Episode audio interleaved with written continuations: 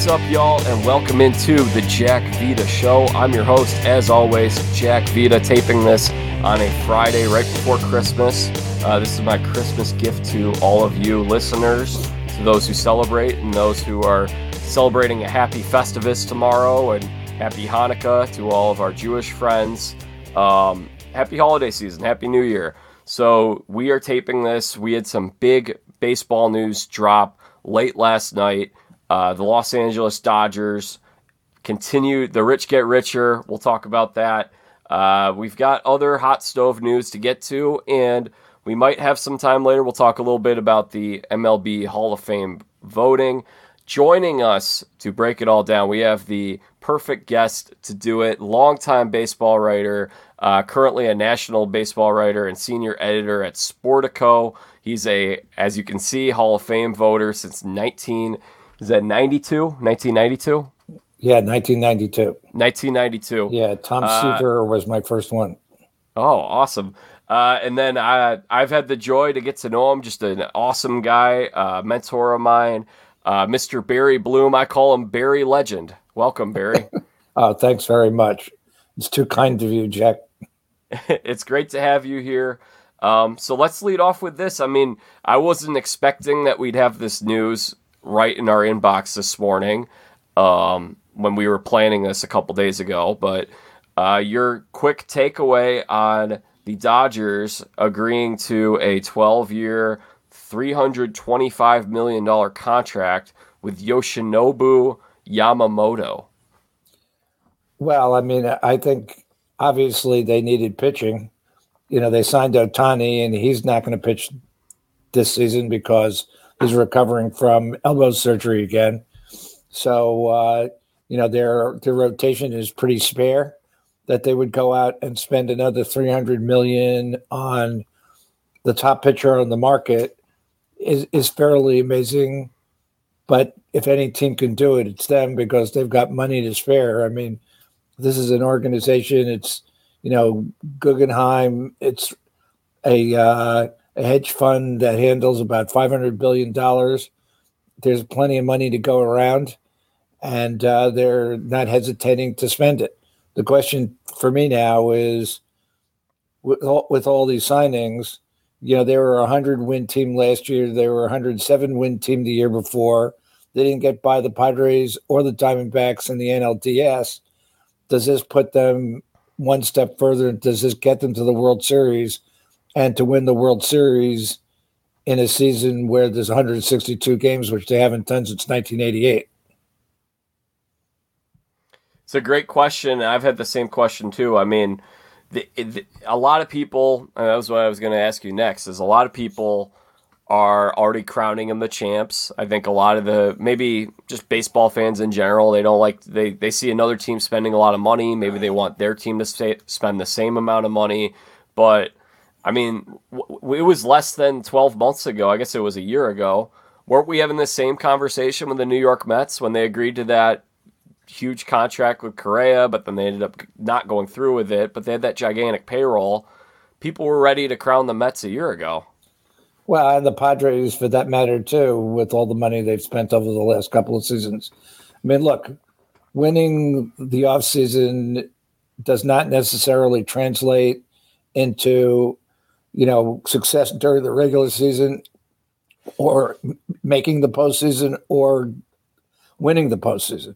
I mean, if you look at the salary structure in baseball last year, you know, the top three teams, uh, the Yankees, the Mets, and the Padres, none of them made the playoffs. So it's not just how much money you spend, it's how judiciously you spend it and how the teams mesh when when you bring all these high priced players and money players together. And you know the, it creates striations in the clubhouse. Uh, i noted that the yankees went as high as $300 million on yamamoto but they weren't going to go to 324 which is what they paid cole because they knew that would be a problem in their clubhouse. You know and cole would be right back to them looking for more money and, you know, this is what happened. I mean, you know, for a while, Mookie Betts was like the highest paid player in baseball. in the Dodger clubhouse. And then you add Freddie Freeman, who's making good money.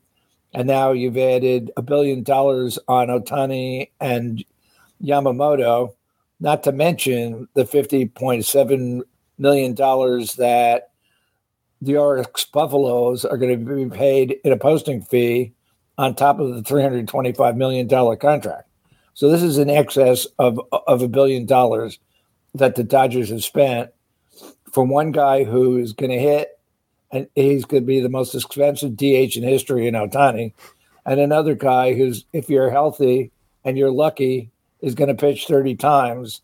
And coming out of Japan, where they pitch in a six-person rotation, it does. It depends on what the what the load is going to be on his arm, on how many times a week you're going to be able to pitch him. So if you're pitching him like basically one day a week, and you're getting 25 to 30 starts out of him, that's an awful lot of money for just somebody competing in 30 games. So uh, you, people can do whatever they want, but it's the usual. You could say a team is going to win, and it really doesn't matter until you throw the first ball out on the field. Yeah, and it's an awful lot of money to spend to someone who's never thrown a pitch in Major League Baseball before. I mean, how is he going to get acclimated coming over from Japan? Uh, I know we've seen several players from Japan.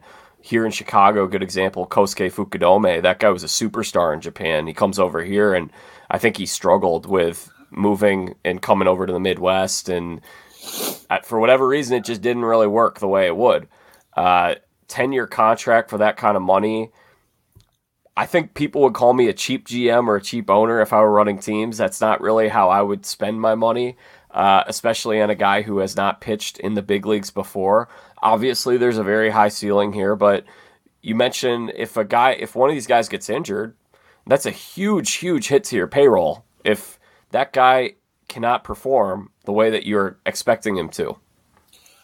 Well, I think what you have to look at as far as Japanese players go is that generally the pitchers come over here and they acclimate a lot better than than the hitters do. You know, hitting by and large, except for the Tanakas and Nomos and you know Yakamoto and Otani when he was pitching over there, they're basically facing double A pitching over there.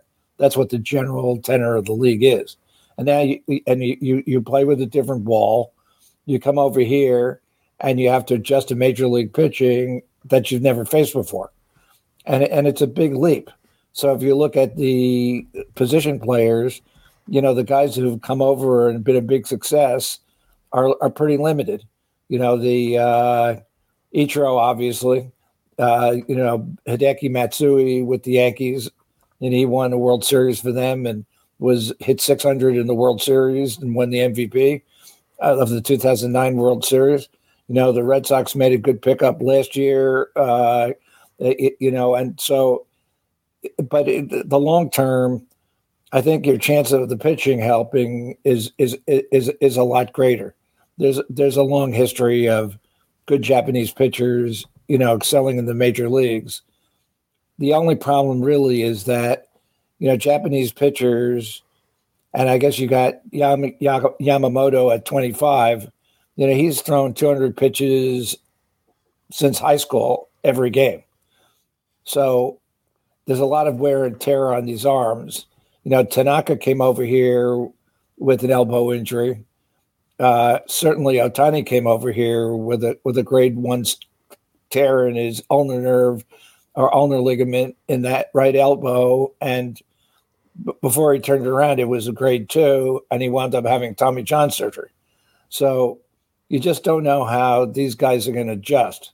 On the other hand, you know, there's if you worked for the Dodgers, there'd be no sense for you to be a cheap general manager hmm. because they have the money, and even if there are sunken costs that they have to bear because some of their free agent signings don't excel, they've got plenty of money to do it. It's a drop in the bucket. Well, and these they I they expect these Japanese stars to bring in a lot of revenue too, especially with the Japanese markets. Well, unfortunately, you know the Dodgers are just not one of the teams that needs that kind of money. You know, they're maxed right. out in every area that they possibly could be. I mean, both of those guys, either Ohtani or Yamamoto, really would have helped the San Francisco Giants, you know, who are averaging about 28,000 people there at Oracle Park right now. So, ticket sales, television, merchandising, marketing, that all would have been made, made a big difference for the Giants. It would have made a big difference for the Diamondbacks. but the players have the choice of where they want to sign. And so they do. And they wind up going to this market. Look, the Dodgers have a 50,000 seat ballpark that they fill every day. They have the highest attendance in the league every every year. Their television money, they're one of the few teams left. They had an $8.5 billion television contract that they've monetized. There's no shortage of money there. Neither of these guys are going to help them in that end. All they're going to help them do is where in the equation do they fit that's going to give them the 11 extra wins that they're going to need to win the World Series.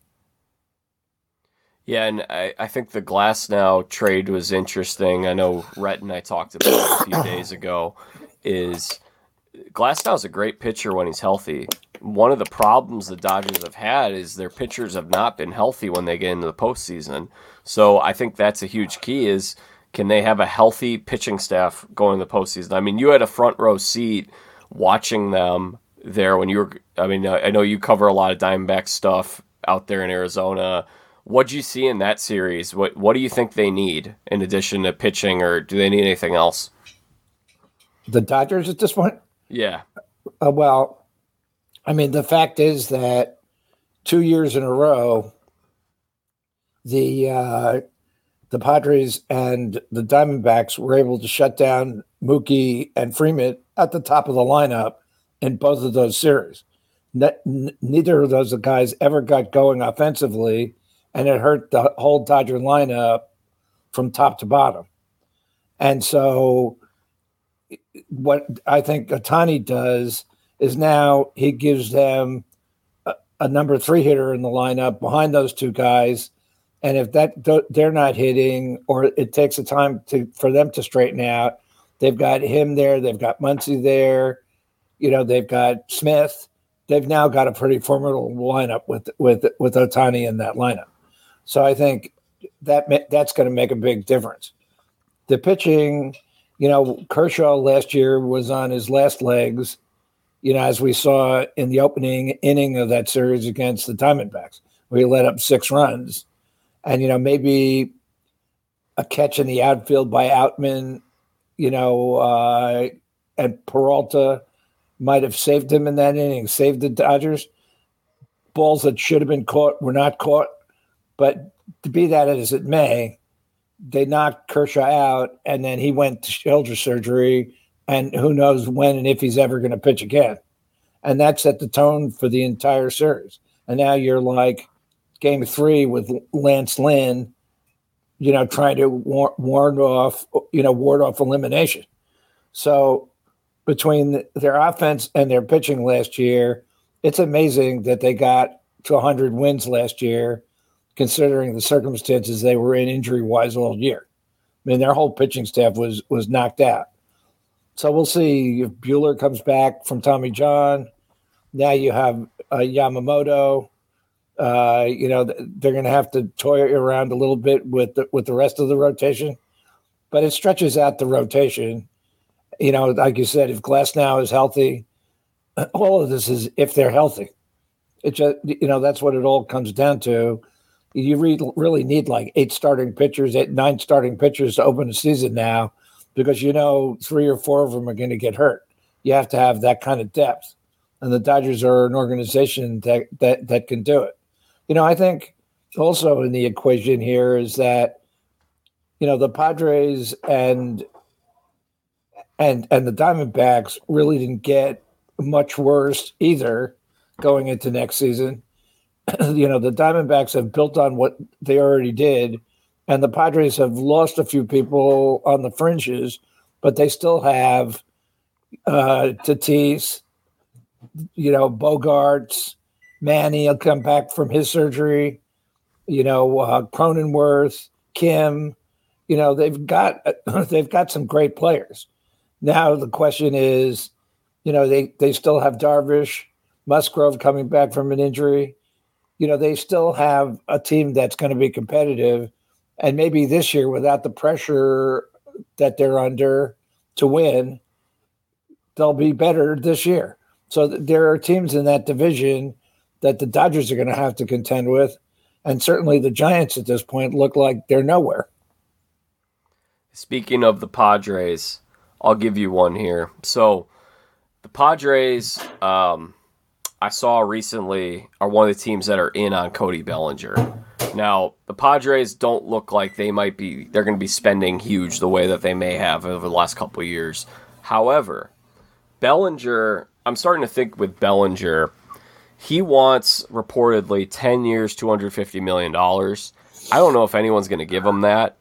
He could, if he wants to, sign a one year deal, try to put together another season like he did last year, and then hit the market again and go for that big contract then. Because I think teams would be much more willing to give him a, a eight to 10 year contract if he puts together two years in a row like last year. But some might be concerned that he gets the big contract. Last year was an anomaly. His hard hit rate was down. Maybe he checks out a little bit. I mean, and so if he signs a one year deal, I could see San Diego being a good fit for him. Well, I think that you kick that can down the road to February. If he yeah. doesn't get a long term contract, right.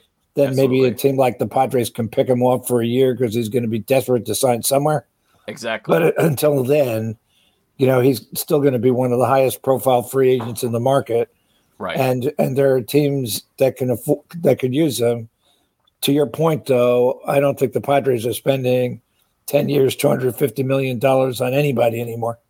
So, you know, they they they they had a mandate after their owner Peter Seidler died, and even before, to cut sixty million dollars out of the payroll to match the television money that they lost when the Bally contract went away mid-season last year. They were earning $60 million and probably more than that in the step nature of that contract as it went on. But I mean, they've, you know, they've already, you know, they've lost Hader, you know, they've lost Snell, Martinez is gone. I mean, they, they've, they've lost a number of people, which gives already takes up that $60 million. And they're still going to have a, Lugo yeah, they're still going to have a $200 million payroll.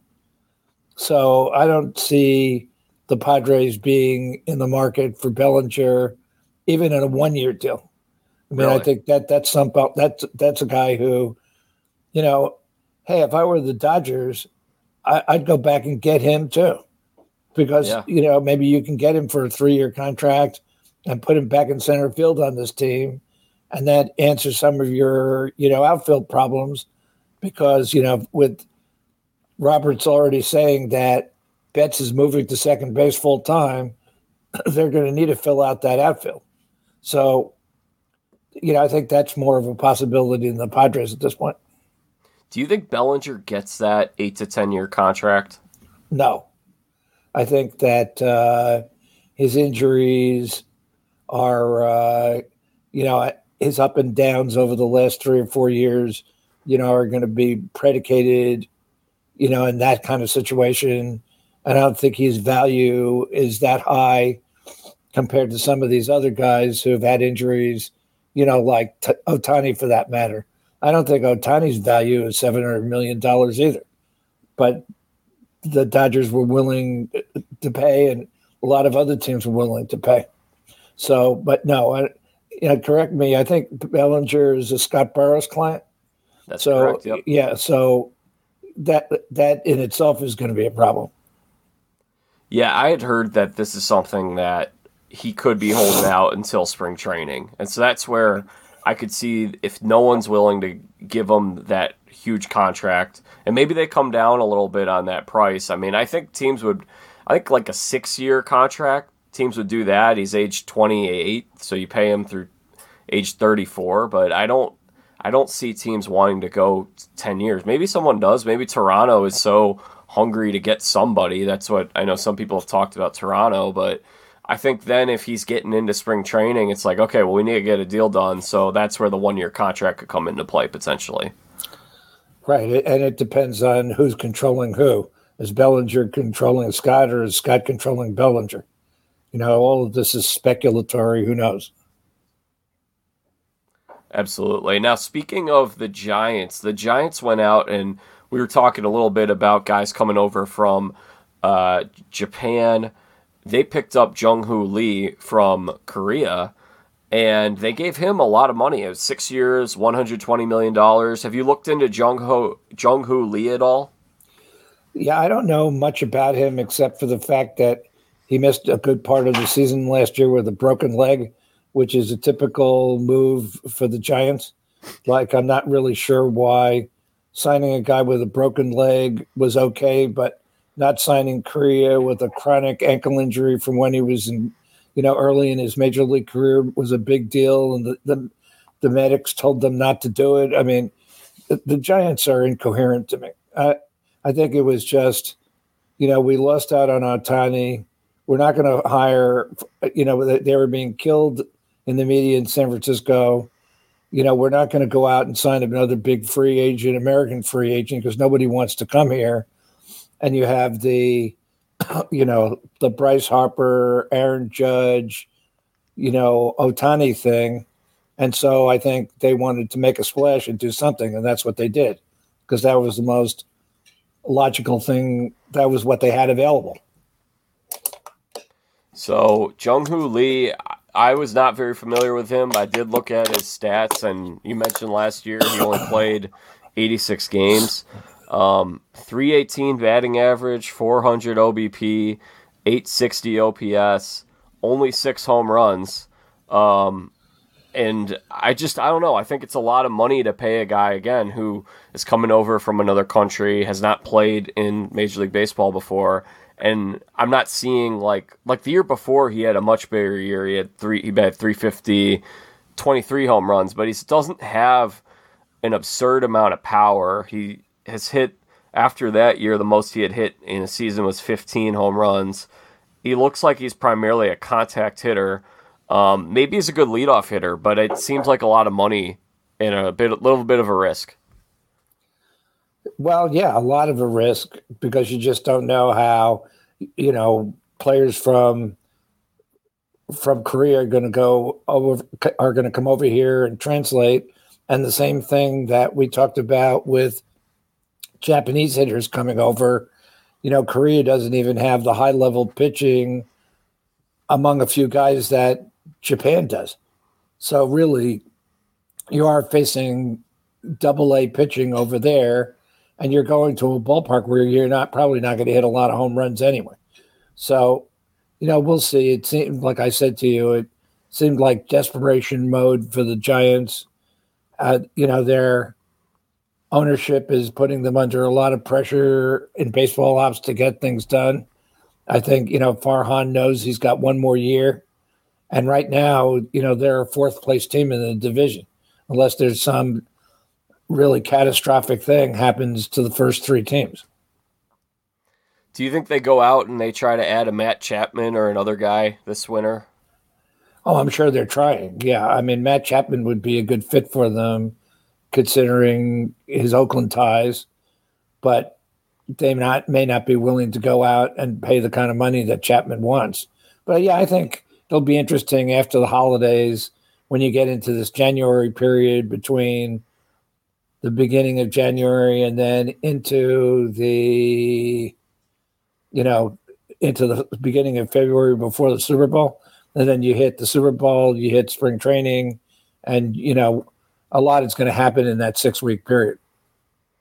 Yeah, Chapman has the ties to the Bay Area. He could play for Bob Melvin again, which I've heard he is a big Bob Melvin guy.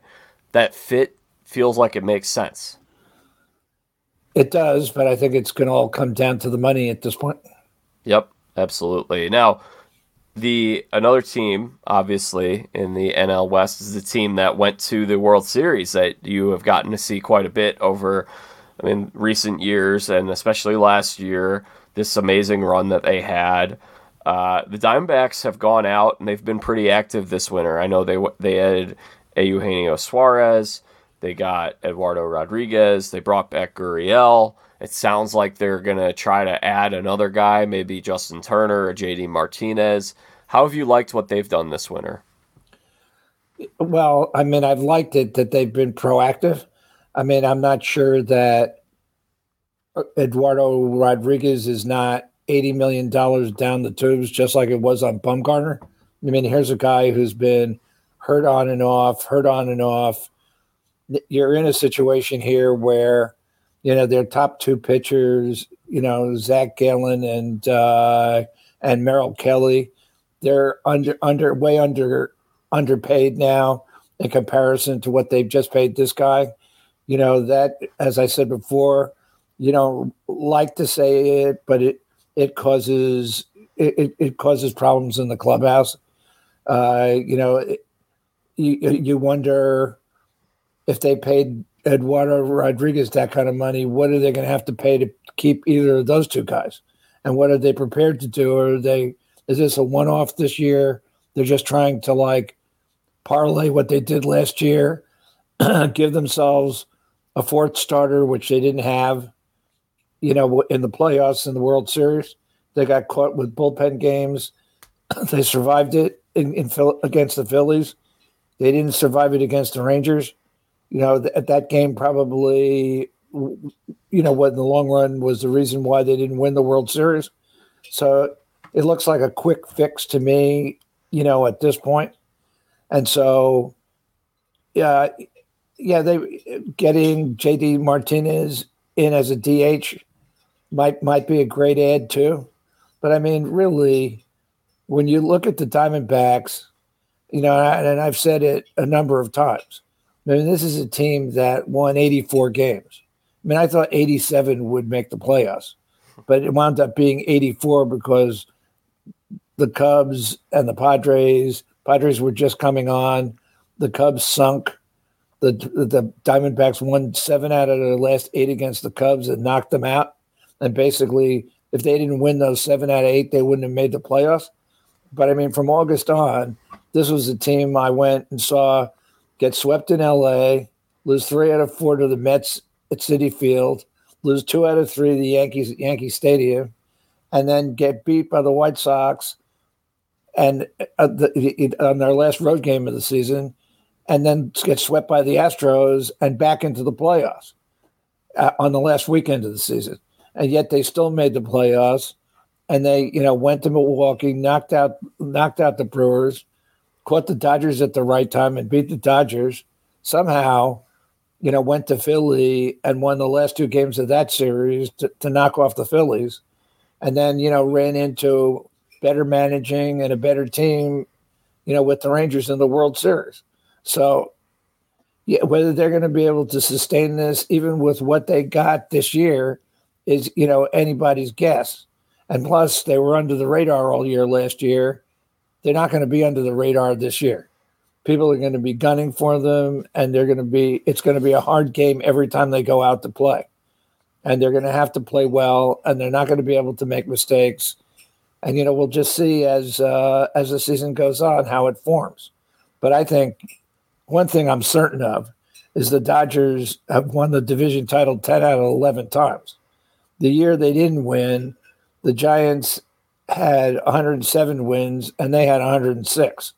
And then they went on and beat the Dodger, the Giants on the last pitch of the NLDS, and went to the to the to the NLCS against the Braves.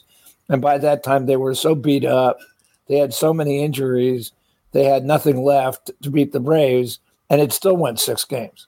You know, it. This is a very formidable team and a very good regular season team.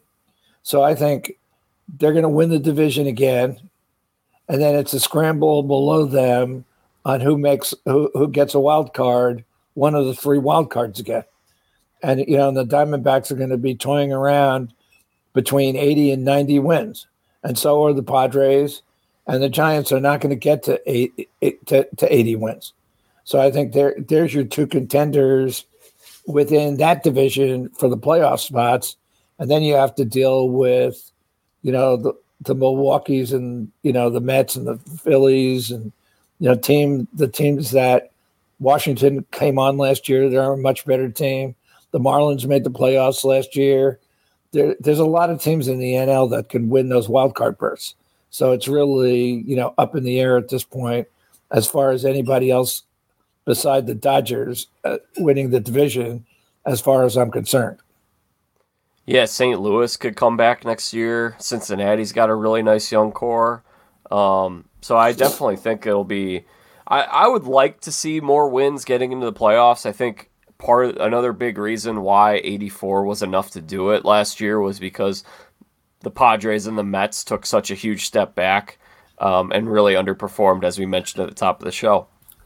Well, yeah, but also, you know, the Cubs were right there, and they lost seven out of eight to the Padres down. I mean, to the Diamondbacks down the stretch, and the Padres were so far gone that they they worked back to 82 and 80 and two games behind the wild card spot, but they had to dig themselves out of a huge hole just to get just to get back there. And as you said, you know, the Cardinals were just missing in action all year last year and I'm not sure that they've retooled enough, you know, to to be that much better this year. It it you know it, it's all kind of a mystery, and you know I think not enough is made about the more balanced schedule that you're not paying playing teams in your division 18 times or 19 times a year anymore. So essentially, you get a chance to to knock off one of those teams that might be a wild card contender that are not in your own division depending how the schedule is set. So, yeah, it's a it, it's a it's a pretty balanced schedule, and uh, you know there were a lot of reasons why the Diamondbacks were a- able to make it with 84 wins. You know, mostly because of, as you point out, the teams behind them didn't play any better and played worse than the Diamondbacks. Yeah, you mentioned the competitive uh, balanced schedule. Do you like it? Do you like the new schedule? Yeah, I like the new schedule for the fact that you know you can see more teams. I mean, last year, usually from spring training on, I count up how many teams I've seen and how many teams I haven't, and I think I wound up seeing 28 out of the 30 teams last year. Uh, the only two I missed were the Tigers and the Twins, and they never came out west it was just one of those years. They'll come out west this year, so we'll miss miss a couple of others. But you know, we're going to open the season here this year, and the Yankees are going to be at at Chase Field like the second week of the season, which which will create you know a completely different dynamic. It'll be interesting group of games early on. The one thing I do, you know, say about what the Diamondbacks have done in the in the offseason is that, you know, I think they finally in the second half of the season started to capture recapture the fan base in in Phoenix. And especially, you know, September on and through the playoffs, you know, they were really selling out the stadium and having great crowds that were very partisan to the Diamondbacks the last two months of the season through the playoffs and the World Series you know, I think what they did was they understand that where they're going to make their money is they've got a 48,000 seat ballpark.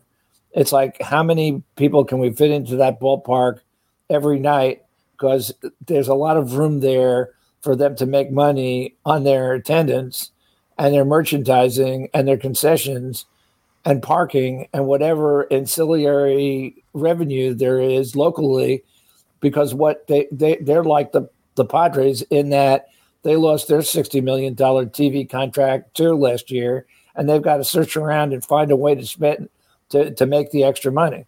And I think what they did was, in the rare occasion, because they didn't do this during the pandemic, in the pandemic, they lost over $100 million, just like every other team. And instead of reinvesting in the team to get fans back, they basically sat on their hands because they couldn't afford it, and it created some very bad seasons and a lot of disinterest in the community. I think they understand this year that whether it's going to cost them more money and it's going to put them more in the hole in the red, I think with either renovations to that stadium or a new stadium coming, a new television deal that they're going to have to figure out, and keeping the interest in the community where it was at the end of last season. They had to reinvest in the team to make it a better team, or at least make the perception of it being a better team going into into this season. And they certainly did that. And I applaud Ken Kendrick and their ownership group for spending that money. I mean, Kendrick always says that if they make money, they don't pocket it, they reinvest it in the team. And this is a real example of they made extra money last year. And what they did was they took it back and reinvested it in the team. And people in the community should be happy about that. They should support the Diamondbacks. And I hope that, uh, you know, they continue to be interesting and competitive to keep that base really excited and coming out to the ballpark. Hey, speaking of teams that have been active and aggressive this offseason, I want to give you some credit, Barry, because uh, we had lunch little over a month ago. It was probably a month ago now. And I asked you, what do you think the Yankees do from this point after after last season? You said, I think they're going to make at least one big move. And I think you even predicted the Soto trade, didn't you? Yeah, I mean, I, I thought, look, I've been talking, I know a lot of people in that organization. I've been talking to them about Soto for over a year. You know, when when the Padres at last trade deadline were dangling him out there, I, I you know I said to them, "Why aren't you going after this guy?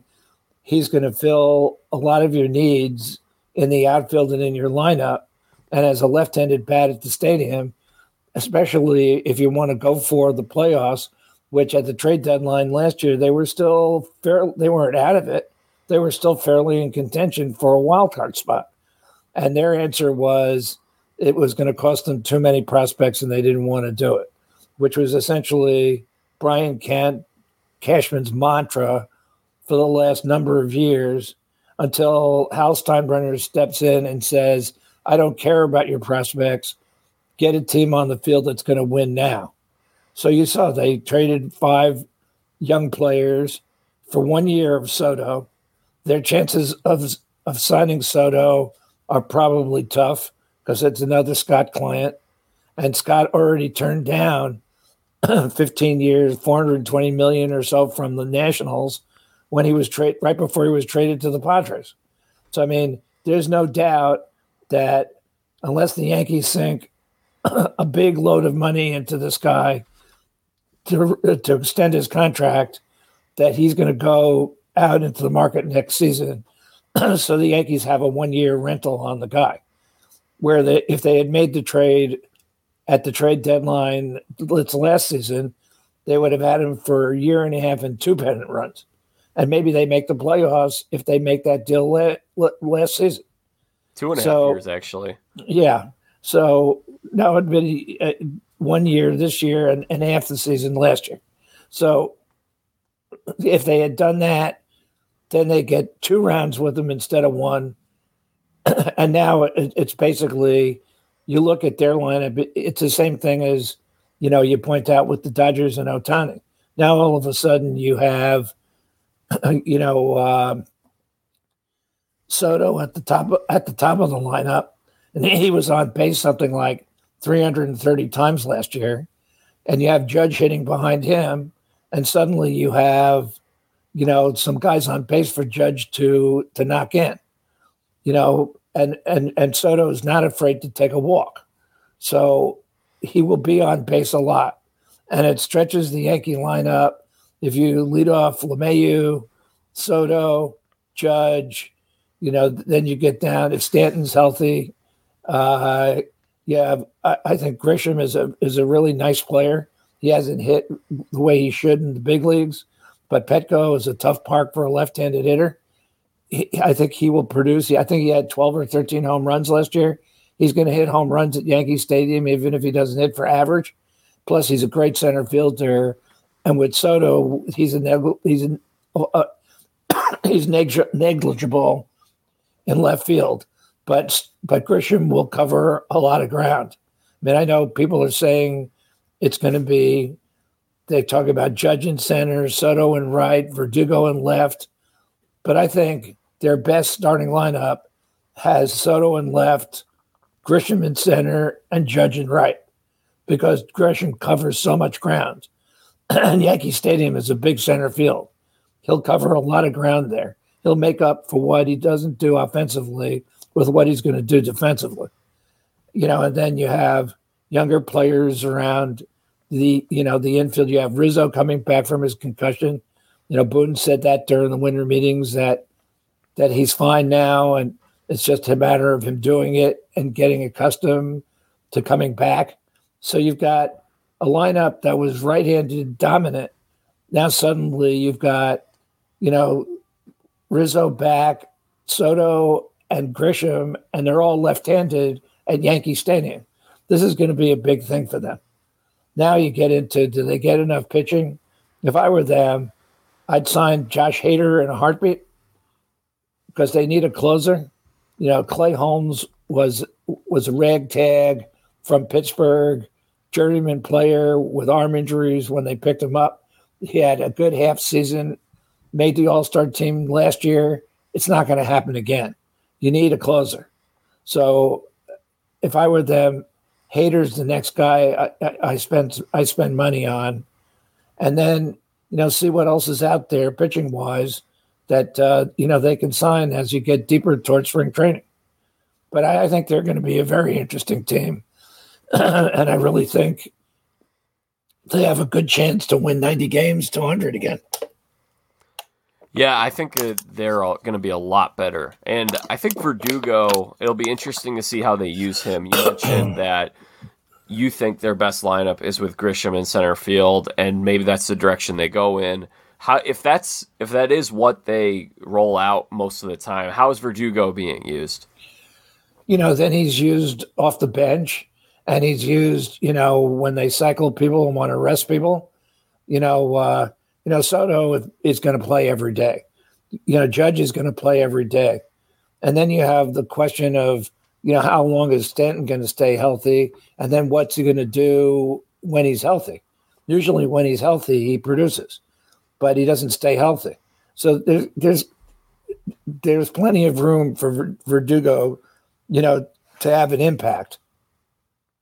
And you know, and I and I think the to me, you know, spot stardom, bring him off the bench. You know, he'll have an impact on the team. He's not a great player either, and I just don't think he's the defensive player that you know Grisham is. I think he's a nice player, but it'll be interesting to see how he handles that type of role because I know that some there have been whispers about him maybe not being the greatest culture guy or having the greatest fit in some of the spots he's been this is an opportunity for him to embrace a new role. We'll see if he's up for it. Yeah, you know, uh, and it also gives him a chance to, you know, to excel, and eventually he'll probably play because you know, yeah. look, nobody expected Judge to to miss fifty games last year, you know, because of that toe injury banging into the wall in, uh, you know, Dodger Stadium. So, I mean, those are the things that you can't predict and you know are going to happen. So, you're much better off having the depth than not. You don't want to go down to the minor leagues to grab somebody to play because one of your frontline people has been hurt. You know, you've got a guy like Verdugo who's on the roster, you know, with some experience who can help. I see. I've another rumor. It's there hasn't been I don't think I've seen any reporting on it, but it's just the hey, I could see this fit and I'm curious to see if you see it or not, and it's the Jordan Montgomery returns to the Yankees situation. Yeah, I don't think that's going to happen. You know, I think they got rid of Jordan Montgomery for a reason. You know, the, his last month there was pretty terrible uh, before they made the trade with the Cardinals. It, it didn't turn out to be a great trade for them because you know Harrison Bader never re- really materialized. He played really well for them in the playoffs in 2021, 22, and 22, but otherwise he was he, he was hurt when he got there. He was hurt. He was always hurt.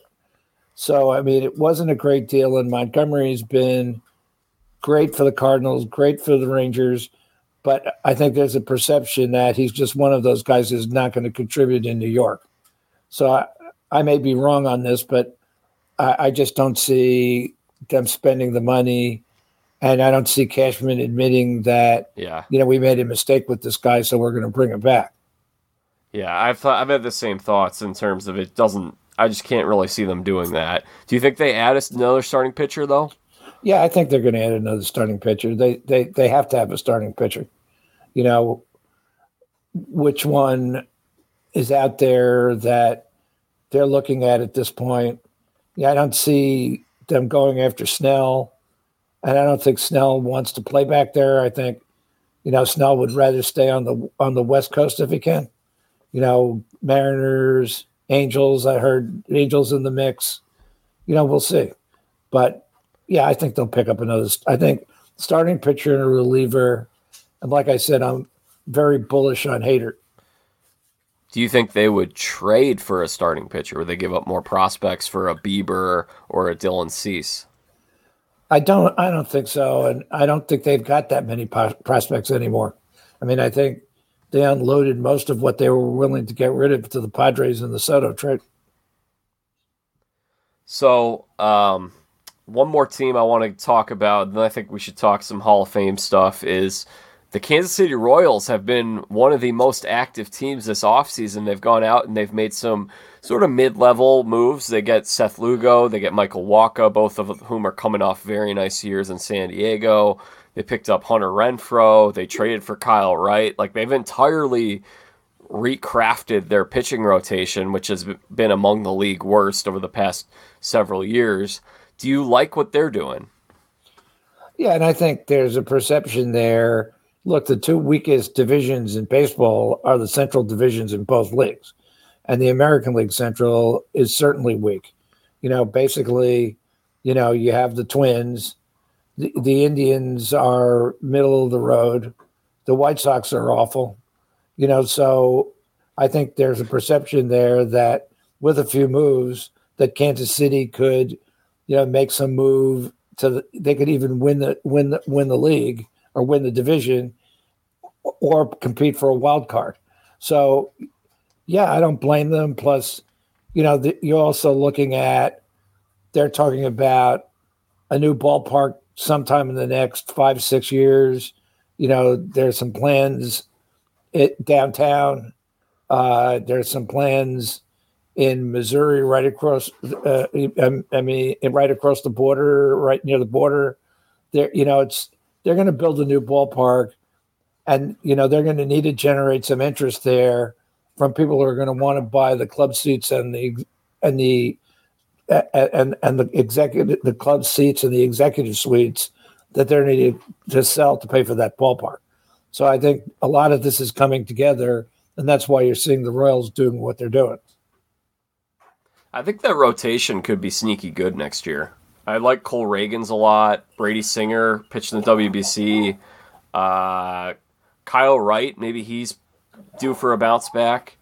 And then, you know, Wacha, Lugo, I think that's a pretty good rotation.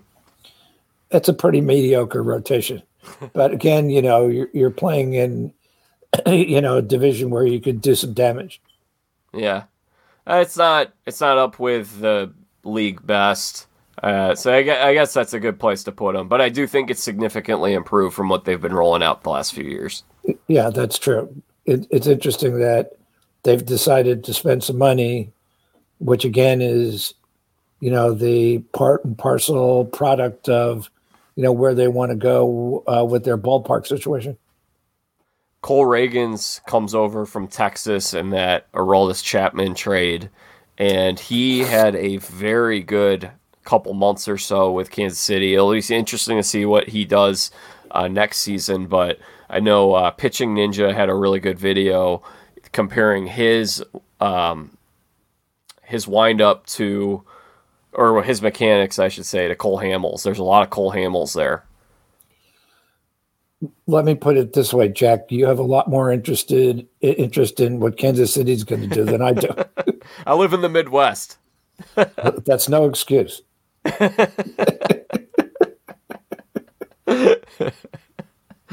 I'm curious to see what's going to happen here with AL Central. Not not a lot of people outside the Midwest care a whole lot. Right.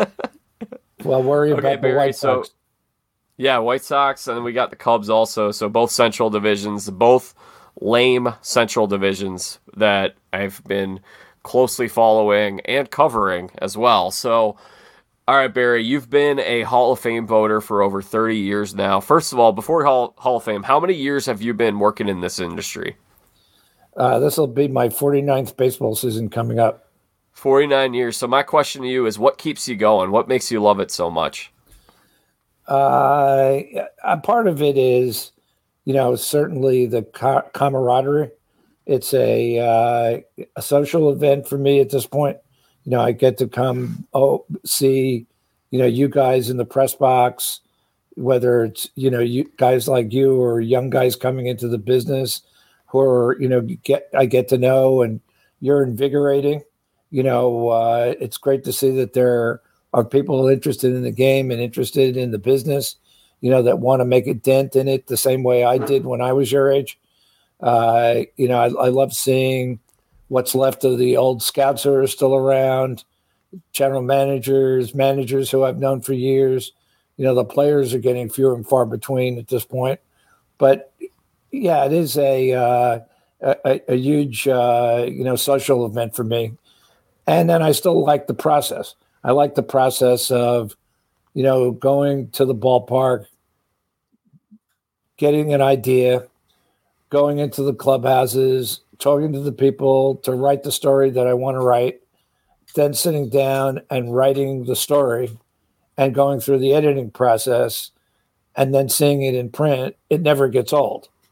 I guess when that gets old, I'm not going to want to do it anymore.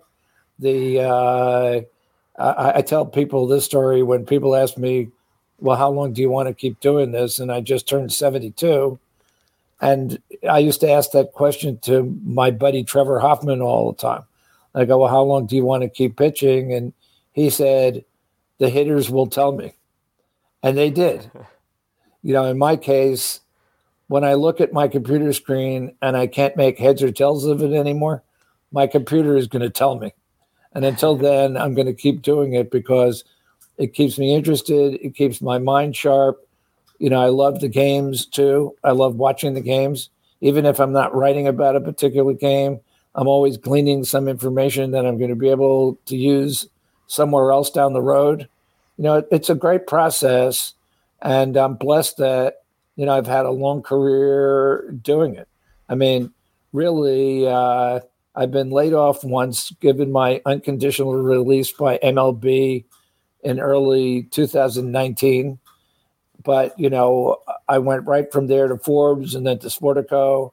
So I really have never had a day without without work in my entire life, either as a freelancer or a staff writer. And I feel that I'm really blessed by it because not a lot of people can say that. So that's what keeps me going.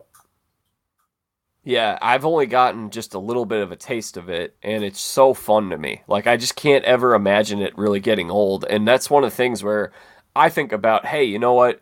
If I I've covered maybe 25 or so MLB events, so maybe 25 to 30, it's like if that if that's all I ever get, that's 25 or 30 more than the average sports fan ever gets. Like I'm so blessed and and, and lucky and just incredibly blessed to get to to get to do some of this stuff, to get to go in the clubhouse, to get to talk to players, get to you know interview and and then talk to people like you, Barry. I mean, it is it's so fun to me too, and I'm I'm glad to hear that it hasn't the shine has never worn off for you. I think that's really cool. Yeah, I mean, w- when you get to the Hall of Fame, you know, think about you know there are like 50 or 60 maybe a little more living hall of famers you know and uh you know, I, I, I, I see them in Cooperstown every year I go. Uh, the we a lot of us spend time in in the bar at the Otesaga Hotel on Friday nights and Saturday nights, you know, talking and it boggles my mind that every person that I voted for to get into the Hall of Fame since 1992 I either saw pitch as a kid or covered or both. I mean, I just know all these people. They're all people who I I know on a first name basis, and you know that that that you know that that's really something. It's a very small, rarefied, you know, crowd. And I can remember, you know, when I started in this business like you, I was freelancing in the San Francisco Bay Area, and I started my own, you know, wire service and wrote letters to newspapers all over the country saying that I'm available to cover games for you on the West Coast. And through that business, you know, I I, I uh, hooked up with the Philadelphia Bulletin, New York Times, Newsday, Atlanta Constitution, uh, you know, the Montreal Gazette, a lot San Francisco Examiner, Sacramento Union and Bee. I mean, it, a lot of papers that are defunct. I mean, my own paper in San Diego that I went to work for, the San Diego Tribune, is defunct. But I, I, the, Montreal Gazette contacted me and said they'd like me to cover a, an expo road trip in 1976 from in San Francisco, Dodger Stadium, and the old Jack Murphy Stadium. And I go, great, this is my first road trip. By the end of that road trip, I, I had such a good time it was like, yeah, I could do this. I really do want to do this. and I never looked back. Yeah, it's like to me, it feels like I could get less sleep, and yet I still feel like I have more energy doing that because I'm con- I'm doing stuff. I'm I'm getting a social release. I'm seeing people. It it energizes me. Whereas versus just if I'm sitting around here in the Midwest, on like a gray day like today where it's, you know, 35 degrees, there's no sunlight, and I could sleep 10 hours and I feel like I have less energy in this situation than I would if I got five hours of sleep and I'm just, you know, making the rounds doing all the baseball travel stuff. Yeah. It's, uh, I wish I could say though that I'm not tired all the time, but I am. doesn't energize me as much as it might you at your age. so, you wrote a very compelling story this past week uh, for Sportico, of course, uh, on your Hall of Fame ballot. You're voting for Billy Wagner. Is this the first time that you're voting for Billy Wagner? Yes, it was the first time that I voted for Billy Wagner. He had always been on the bubble for me. So, so obviously, a lot of people are listening to this. They have not read your piece. Can you give a little bit of an explanation as to what sold you on Billy Wagner this time around? Well, you know, a lot of times, you know, I I like to interact with the fans before I do my ballot, and got people have made good arguments, and they've changed my mind. I mean, I'm not a locked in. I am about certain people like I am about Andruw Jones. I'm not voting for Andruw Jones. I mean, there are reasons, you know, you can tell me all you want to know about his 10 gold gloves, but I mean, the guy batted 254, 210 his last four seasons when he ate his way out of the league, and he was arrested for, do- for domestic violence. This guy's not getting my vote. Nobody's going to change my mind. And people have tried.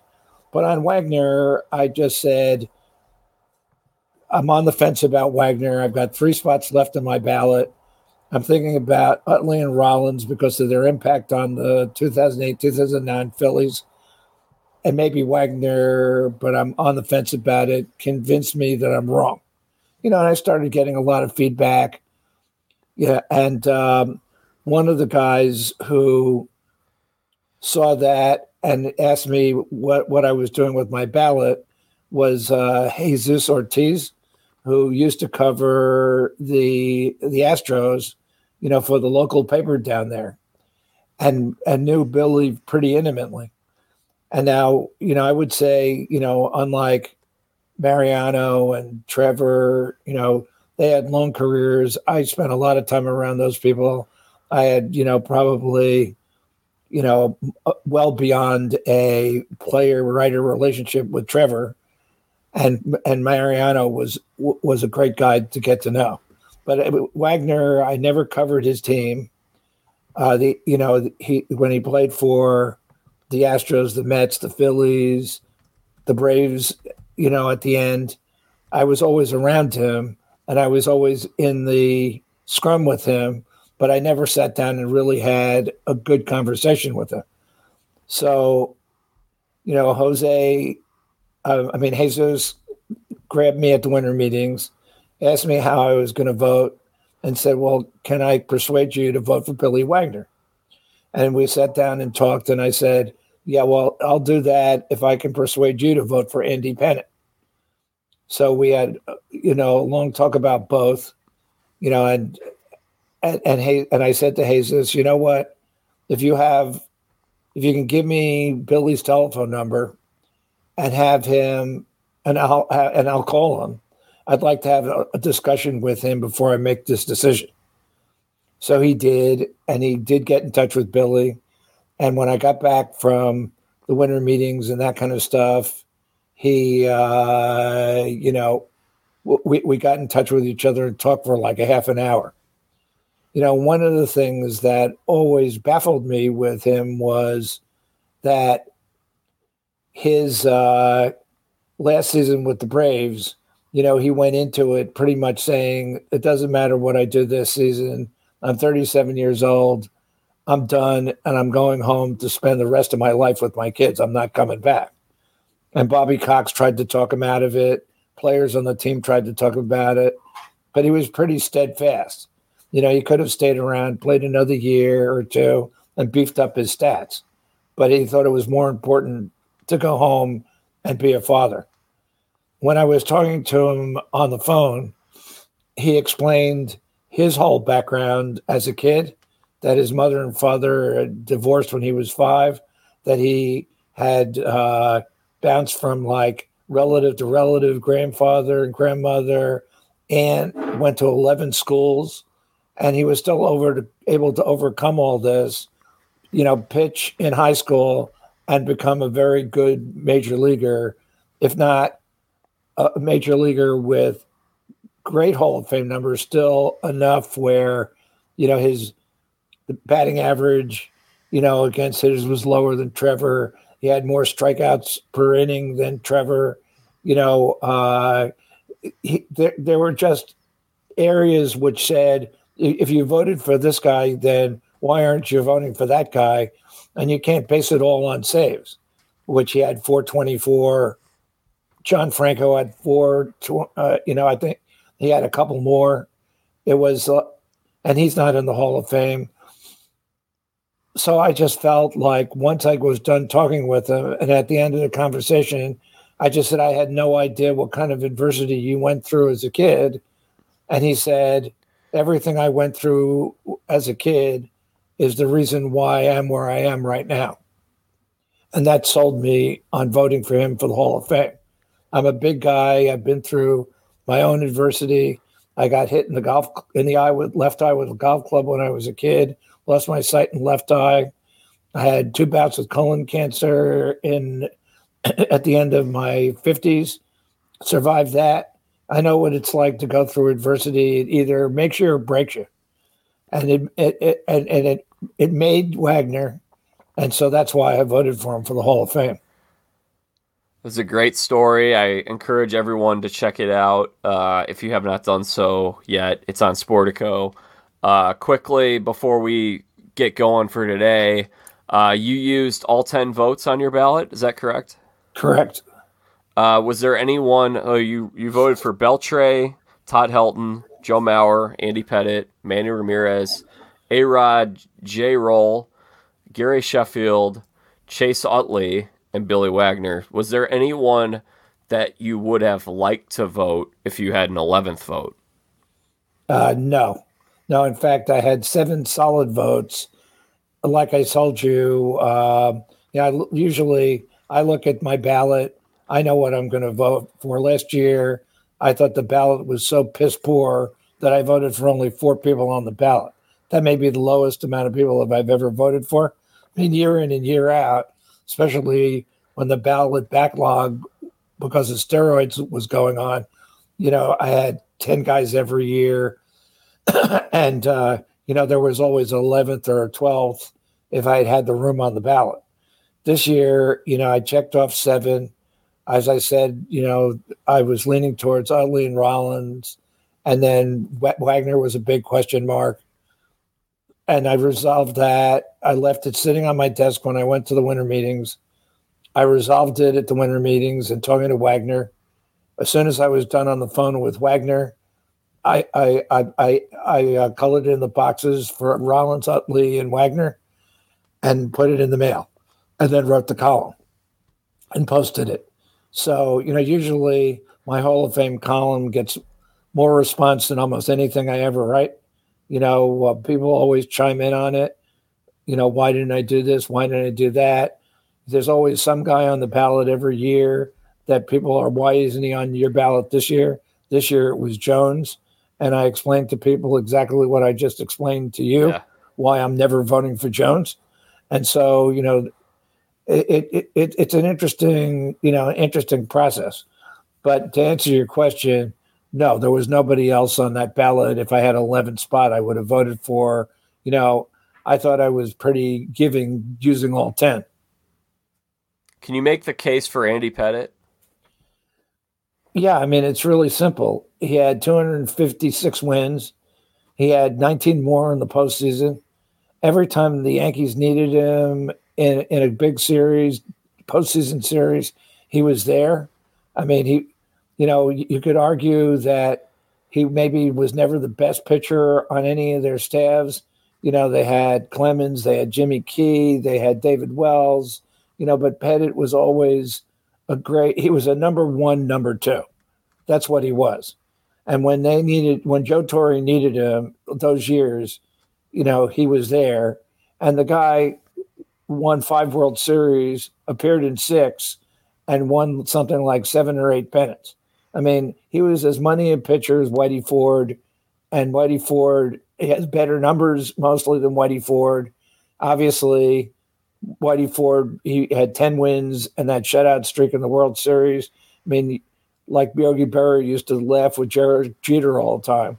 It's like when Jeter used to say, well, all you have to do is go to the world, win the pennant and go to the World Series and win.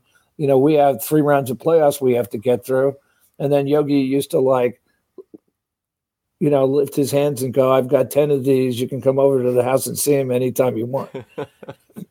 you know, it, Whitey Ford can say the same thing, but I, I and the fact that you know that Derek, I mean uh, that Pettitte might have used, you know, HGH to recover from an injury or what out whatever he did is really immaterial to me because I watched this guy pitch his entire career and what kind of impact he made.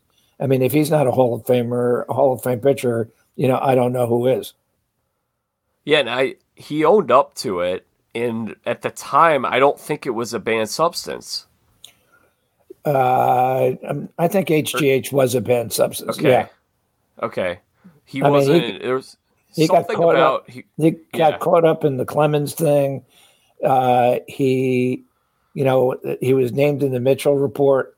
So you know, and once he was, you know, yeah, he apologized for it but you know, look, I don't hold. Uh, I you know, I have five guys on the ballot. Yeah, I think this year that uh, all all are under the cloud of steroids, including you know A Rod and Manny who were suspended. So, you know, guys are what they are. They they did what they did. The numbers are the numbers, and you know, if, if play, play, people don't like it, vote them in and put an asterisk on their ballot or on their plaque, or explain something on their plaque that they played during that era or that A Rod was suspended for a year for doing what he did. And it just goes on the black. That's all. So He's Barry Bloom over at Sportico. Barry, is there anything you'd like to uh, plug or promote, or you want to point people towards your work or your social media, anything like that? Well, you know, I'm at Boomski and at Gramsci on X, the former Twitter, the site formerly known as Twitter. And you know, you can get me on Facebook, you can get me on LinkedIn. Uh, my columns are are available. Uh, you can go to Google, the Google machine, and put Barry M. Bloom and Sportico, and you get my entire col- column page of everything I've ever written for, for Sportico. Uh, you know, I'm not sure the one. I don't think the one exists at MLB anymore, but there's plenty of ways of tracking me down. Good stuff. Well, thank you so much, Barry. I'm sure we'll uh, have you back on sometime, maybe early in the season. Great, Jack. Thanks for uh, having me, and have a great holiday. You too. All right, y'all. That concludes our episode today with Barry Legend, Barry Bloom. Awesome guy. Met him out at spring training last year. Uh, really good dude. Has taught me a lot about this industry. Just been, you know, like I mentioned, a mentor of mine and uh, and a great guy and uh, a great writer too. So it was great having him on here. I'm sure we'll do that again sometime next season. Uh, I know he wanted to come on here, so it was great to have Barry here. Uh, it was fun talking all things hot stove so far. I'm sure there'll be more moves coming. It might slow down over the next several days now with uh, Christmas. I think it generally, I know Dan O'Dowd was saying this the other day on MLB Network that generally there isn't a whole lot that happens between Christmas and New Year's. People kind of take a little bit of a vacation and a break with their families. Doesn't mean that things can't happen, but we will be back sometime soon and I'm sure we'll be bringing you more off-season analysis. And you know as we get closer to the college football playoff and the NFL playoffs perhaps we'll have something football related soon if that's what you guys if you guys want some football content we can make that happen. Uh, and then of course we'll have some interviews sometime in the early new year with some athletes potentially some reality tv contestants other amazing, interesting guests. Please subscribe to the Jack Vita Show if you aren't doing so already. We've got at Jack Vita Show on Facebook, Twitter, and Instagram. You can also, like I said, subscribe on Apple Podcasts, Spotify, YouTube. If you're watching this on YouTube, hit the notifications button. Uh, don't miss out on episodes and help us share the show with a friend if you guys like it. I mean, we're trying to keep growing this thing. I'd love to do a little more monetization on this in 2024, potentially with some advertising. Um, so greatly, greatly appreciate the support. Um, I haven't created a Patreon or anything like that. Maybe I'll do that at some point down the road. We'll see. I'm not ruling it out, but I'd rather have money coming in from advertisers than from the listeners themselves. So, anyway, if you want to help out, post this on social media, share it with a friend, subscribe, and uh, tune in to our next episode. Until then, I'm Jack Vita, bringing the dates and lobsters.